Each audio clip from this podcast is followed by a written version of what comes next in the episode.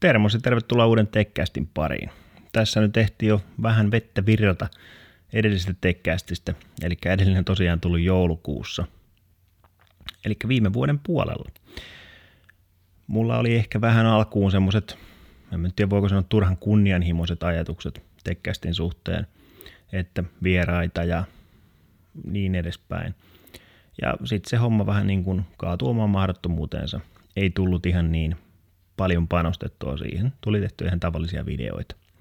Joo, no alkuperäistä ajatuksesta nyt on pikkusen sitä niin kuin kehitetty ehkä.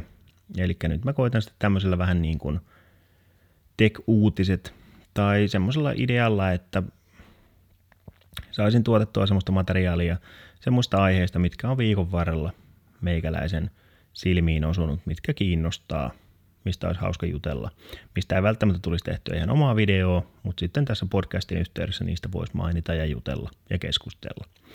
Ja tosiaan, vaikka tämä tulee näin tubeenkin, mutta tämä on hyvin tämmöinen pelkistetty, ei paljon editointia, ei muuta, niin hyvin tämmöinen podcast-mainen tämä koko konsepti, niin kuin sen nyt pitääkin olla. Eli se tulee tänne tubeen julki ja sitten mä Anchorin kautta sitä jaan sitten, eli sitten se tulee Spotifyhin, Googlen podcasteihin ja niin edespäin.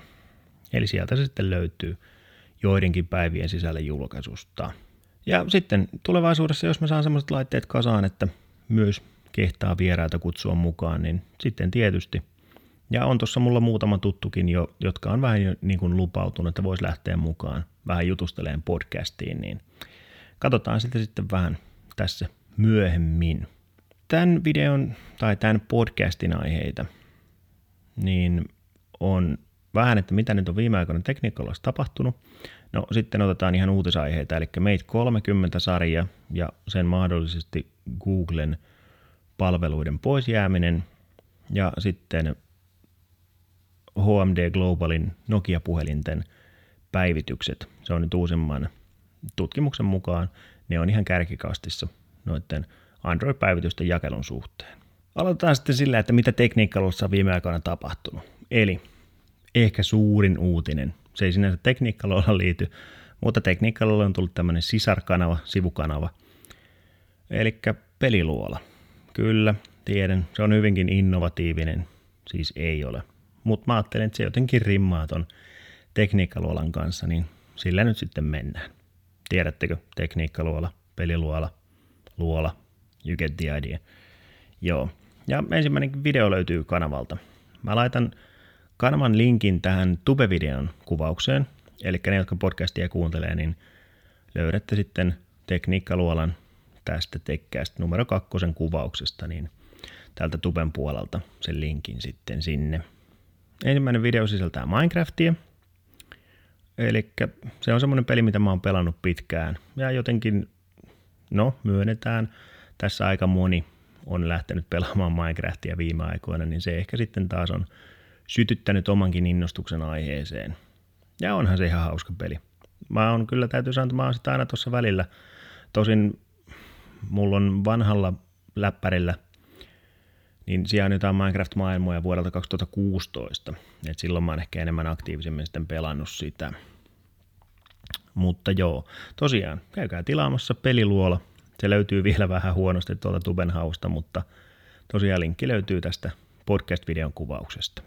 No muutoin kanavalle on sitten tullut vähän sitä sun tätä, on ollut viisi G-asiaa, on ollut puhelin, unboxing-arvosteluita sun muita. Ihan mukavasti nyt tullut viime aikoina videoita kesän vähän hiljaisemman kauden jälkeen.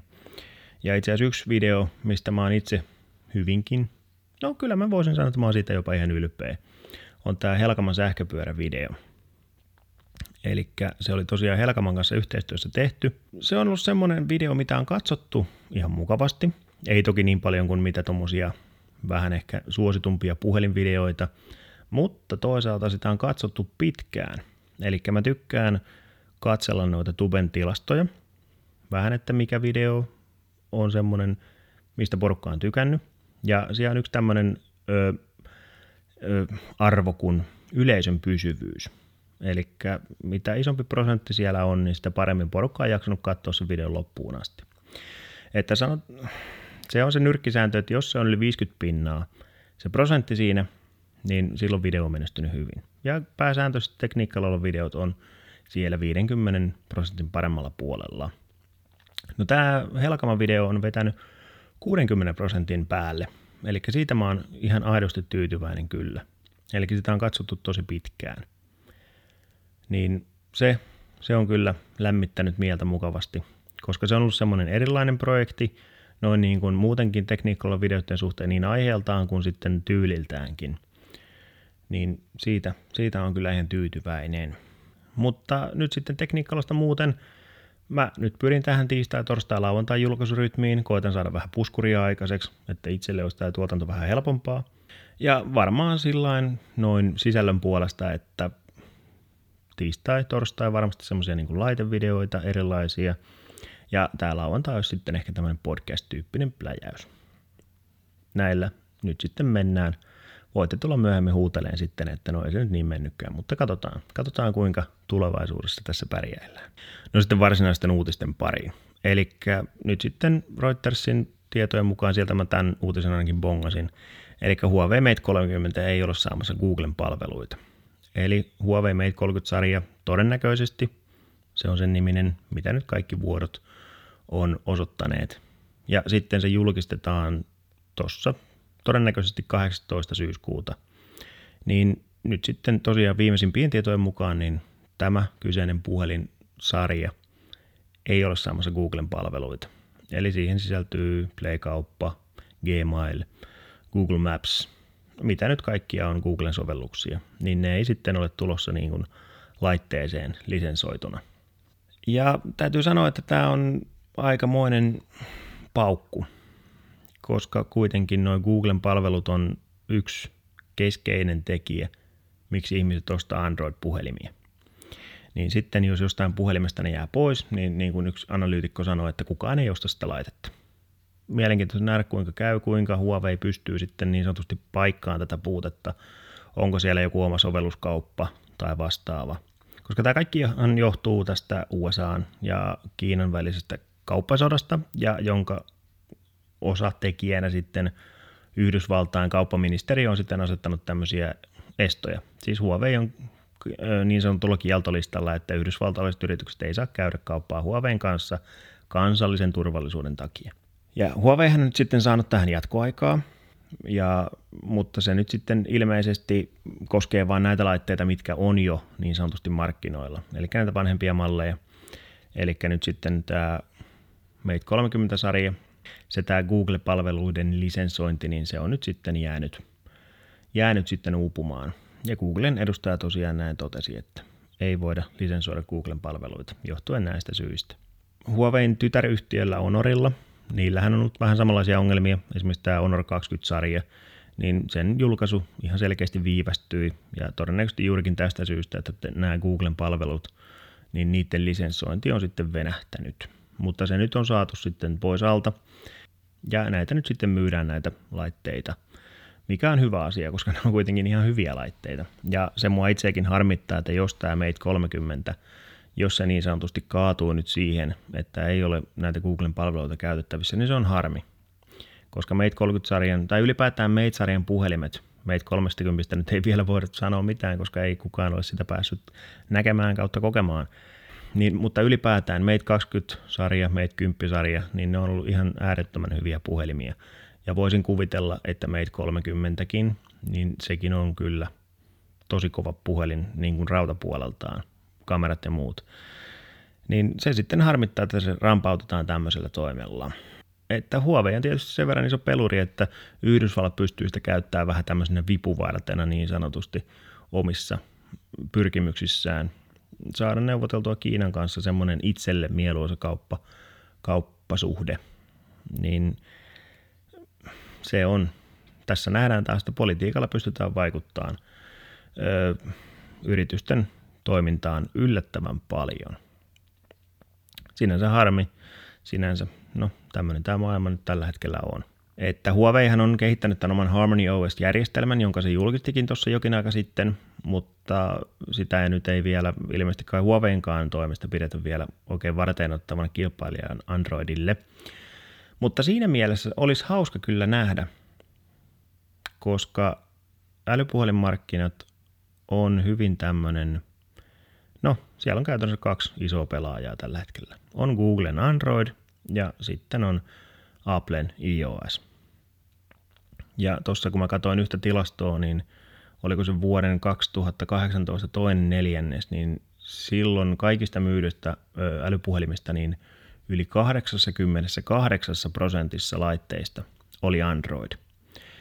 Ja se on kyllä jo niin iso markkinaosuus, että se on jo vähän häiritsevää. Koska mä oon sitä mieltä, että aina kun joku saavuttaa jonkun tietyn, sanotaan näin, jos joku instanssi, valmistaja, käyttöjärjestelmä, jos se saa liian suuren osuuden jostain tietystä markkinasta, niin silloin se ei ehkä ole enää niin terveellä pohjalla se kilpailu ja muut.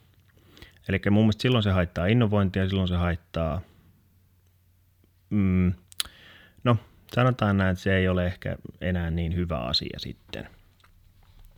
Niin siinä mielessä ihan hyvä olisi, että saataisiin tämmöinen varteen otettava kolmas pyörä tuohon mobiilikäyttöjärjestelmiin, niin nimenomaan sisällöpuhelinten osalta.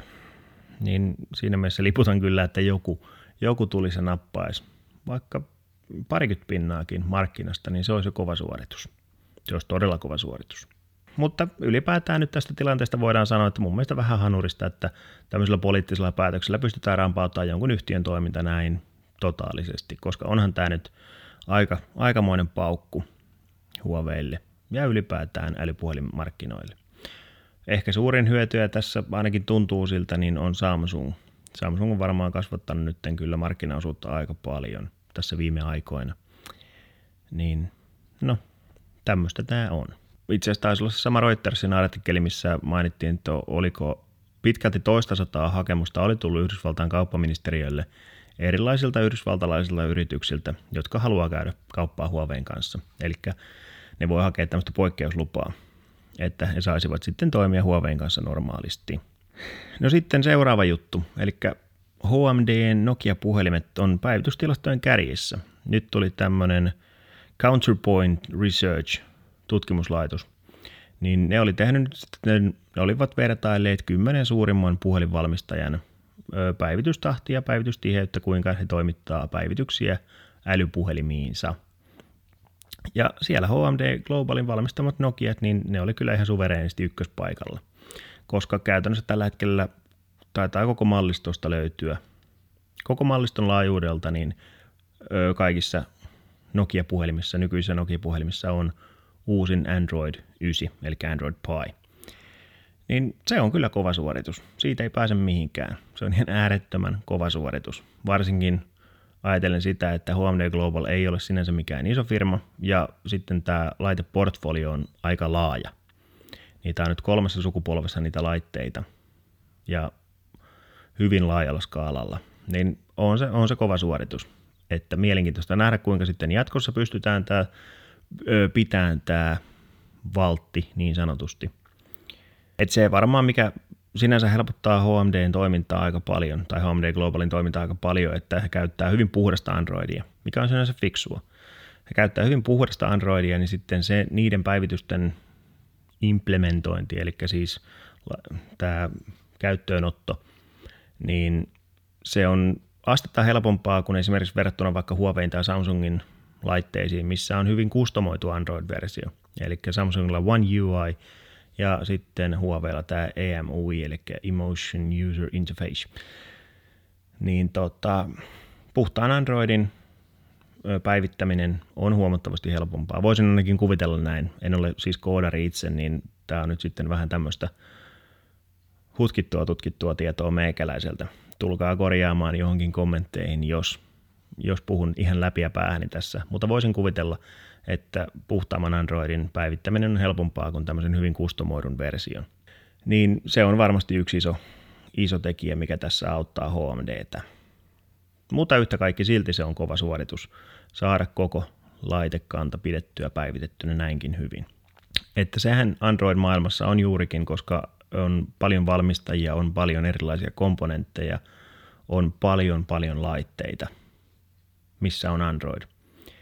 Niin se on varmasti se ongelma siinä. Eli nämä päivitykset täytyy saada aina toimiin kaikkien erilaisten komponenttiratkaisujen kokoonpanojen kanssa, niin silloin, ja se on sitten sen valmistajan murhe, eli se, joka pistää sen puhelimen markkinoille, niin heidän täytyy saada se Android räätälöityä juuri siihen laitteeseen, ja sitten myös ne päivitykset. Niin sitten kun Google toimittaa tämän niin sanotusti tämän lähdekoodin sieltä, tämän pohjamateriaalin, niin kuin mistä sitten valmistaja lähtee sitä Androidia muokkaan omiin tarpeisiinsa, niin mitä monimutkaisempi se on se laitekomponenttikokoonpano ja Android-versio, niin sitä vaikeampihan se päivitys siihen sitten on. Tai sanotaan, että se vaan ottaa enemmän aikaa ja enemmän työtä. Siinä mielessä keep it simple, niin silloin se homma on paljon selkeämpää. Esimerkiksi Applella on ihan selkeästi se etu, että sama firma toimittaa niin raudan kuin ohjelmiston. Eli silloin se on paljon helpompi pitää nämä langat käsissä ja iPhoneahan päivitetään äärettömän pitkään. Se on kyllä ihan selkeästi iPhonein etu verrattuna Androidiin. Eli se laitteen elinkaari on paljon pidempi juurikin näiden päivitysten takia. Ja onhan se varmaan sitten osittain ehkä myös tämmöistä niin sanottua bisnestä, koska kaikki bisnes perustuu kasvuun, kaikki yritykset perustuu siihen, että tehdään sitä voittoa. Niin sitten jos sä teet semmoisia laitteita, mitkä kestää pitkään, niin silloinhan kuluttaja ei niin herkästi vaihda laitetta, ei uusi laitetta. Silloin myynti on pienempi. Ja se voitto täytyy kuitenkin jostain tehdä. Niin sitten esimerkiksi no, iPhonein tapauksessa niin se näkyy siinä hinnassa. Eli laitteet on selkeästi kalliimpia verrattuna vaikka Androideihin. Halvin iPhone on luokkaa seitsemänsataa, jos nyt puhutaan u- niin kuin uusimmasta mallisarjasta. Kun sitten taas jonkun uuden Androidin sä saat sata kahdella. Toki ominaisuudetkin on jo erilaisia, mutta silti. Niin Apple on ratkaissut tämän asian näin ja hyvin pyyhkii. Toki markkinaosuus on pienentynyt tässä, että ilmeisesti myös kuluttajilla sitten tulee jossain vaiheessa se piste, että ei enää makseta vaan laitteista enempää.